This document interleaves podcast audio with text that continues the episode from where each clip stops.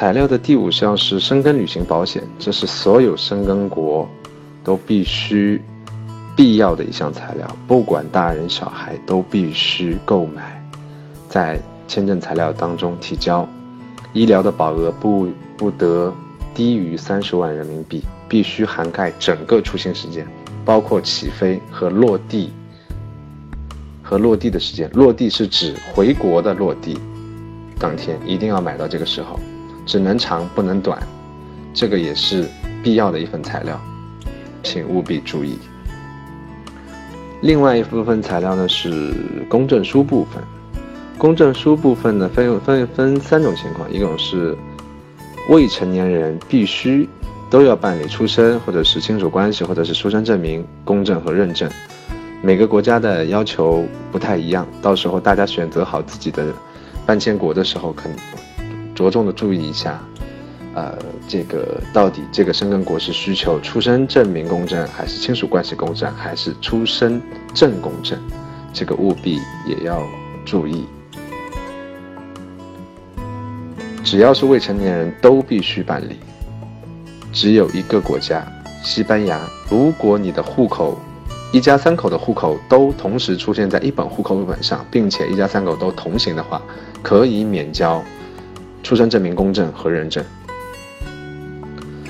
第二种情况就是，如果一家三口有夫妻一方不同行，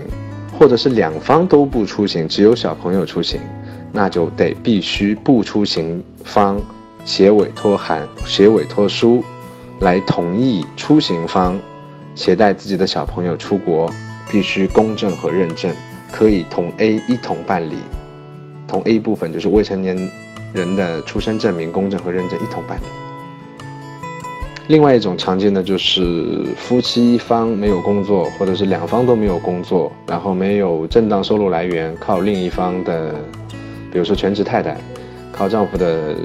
这个赚钱养家，然后她自己也没有工作，这样的话需要提供丈夫的单位证明及收入情况，加夫妻的婚姻公证和认证书。既然讲到欧洲生根那英国的也需要带一下。英国不属于生根国，现在也不属于欧盟了，刚刚脱欧。去往从申根国去往英国的话，是需要办理英国签证的。如果你在英国转机，也需办理过境签。受理时长呢，大十呃一到十五个工作日不等，它有加急还有特加急。签证费大概是一千元，呃五个工作日加急再加一千五百块左右，一个工作日特加急大概在七八千左右，一天可取。当然，速度快了不影响你的审批，它只是加快速度帮你审批完成，不会说加急的一定能签得出来。有效期呢，目前是两年多次、五年多次的两种，旅游和商务类型，大概是这种。欧材料和欧洲是差不多的，只是说未成年的出生证无需公证。也需要提前预约，材料全部都必须中文件呢，必须全部翻译，包括银行对账单，哪怕你的银行对账单有一百页，都必须翻译。接下来我们来讲一下签证办理过程中常见出现的问题，影响出签的一些因素。呃，就是你资料不齐全。那首先呢，签证申请中心会帮你过一道，就是说你材料不齐全，可能连。签证中心都交不了，签证中心也不会把你交到领馆去，直到你补齐了才会把你交到领馆。但也有也有是说，领馆认为你还是不齐，让你补充其他资料、资产情况啊，其他的等等，你的工作情况证明，或者是你的公司的介绍等等这些部分，如果你也无法提供的话，这也算资料不齐全，会导致拒签。行程安排的不合理，有可能，比比方说，在我前面所讲的当中，是你合理安排了你一些呃优先怎么选择你的搬迁国家，你明明是德国厂，你却偏偏跑到了法国签证中心去申请你的签证，这也会导致拒签。工作工作证明的不可靠，或者收入低，或者是公司不可信，就是说，可能领馆会调查你的公司，看你的社保有没有在这个公司交，致电你的公司是否询问一下。这个单位是否有这个人，他在公司做些什么，可能会从侧面了解，不会是向你本人询问，也有可能会直接打到你的座机来联系你。如果你没有接到电话的话，也有可能会导致拒签。在你办理签证的时候，最好是留一个能接到电话的一个人，比方说你经常出差，你会留你的同事电话。当领馆打电话致电去询问你的情况的时候，当然你这个同事会是你一个要好的同事，也会很了解你，然后讲解你你的在工作的一些情况，呃，领馆可能会就不不太会去查询你太多的问题。还有就是说，可能你是单身，有很多人都会问，嗯，单身女性去欧美国家为什么总是拒签率会很高？或者是单身男性，单身男性不太会，女生可能会审查的比较严一点，可能从事一些，或许有可能会从事一些非法的活动啊。还有你在中国没有父母，或者是没有子女，没有车，没有房，或者是没有稳定的收入，极有可能你会逃到欧洲去打工啊，呃，投奔亲属啊，这些如果领馆看到一丝丝的苗头，可能会。不会签发给你这些签证。呃，或许你在以往的过程中签过申根签，在那边黑过一段时间，或者是滞留过一段时间，这也不会再给你继续颁发签证。资金少，资金问题，工作收入问题，收入较少，资金存款也没有那么多，呃，车房也没有。可能领馆会会认为你没办法支付你此次的行程，甚至说可能会在中国生活不下去，要到欧洲去打工，赚更多的钱。还有你的很多人都说，哇，我是白本，我是小白，护照没有护照没有多次的出出境的记录，完全就是一个小白。这有也有可能会领馆对你这部分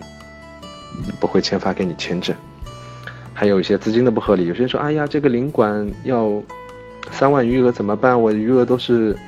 到了账都会转出去的，我现在赶紧给账户里面打一笔吧。”这突然的打一笔，会造成你的账单不合理，尽量保持真实。其实有些国家要求三万，没有到达三万的，其实也是可以的，大差不多就可以了，也不要刻意的去打。如果你每个月进出账有一两万、两三万、三四万。那你如果需要满足余额要求的话，你也在合理的时间内打入一笔费用，打印出账单出来，让这个账单看起来很合理。不要突然的打一笔钱进去，领馆会认为你是借来的，为了应付我的签证。嗯，申根签证的这个样式呢，几乎都是一样的，蓝绿色的底。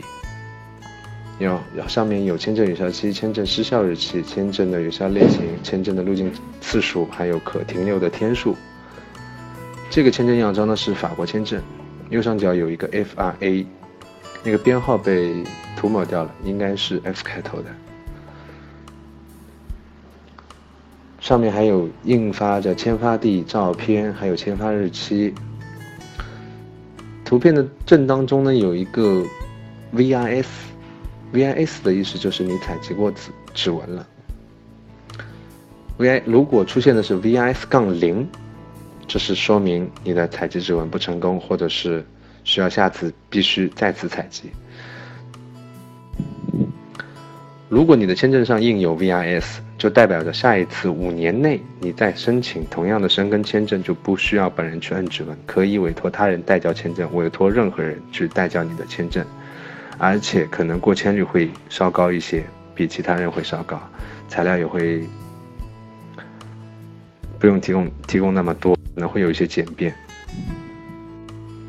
很多客人麻烦的是公证认证如何办理，需要哪些材料，然后公证处地址在哪里？我我在上海工作，但是我的老家在外地，我是否要到了外回到我的原籍去办理我的公证和认证？这边呢，我们携程刚刚近期也推出了一个与第三第三方合作的一个一个在线提交办理公证认证，材料无需原件，只需拍照、拍小视频，传到网上提交，基本上是在五到七个工作日办理完成，直接顺丰寄到家，省时省力，不用跑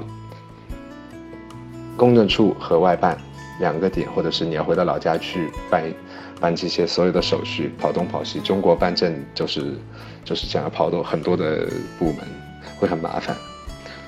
等会我把那个我们携程的这个，如果有需求的客人可以去看一下，就是我们在线办理。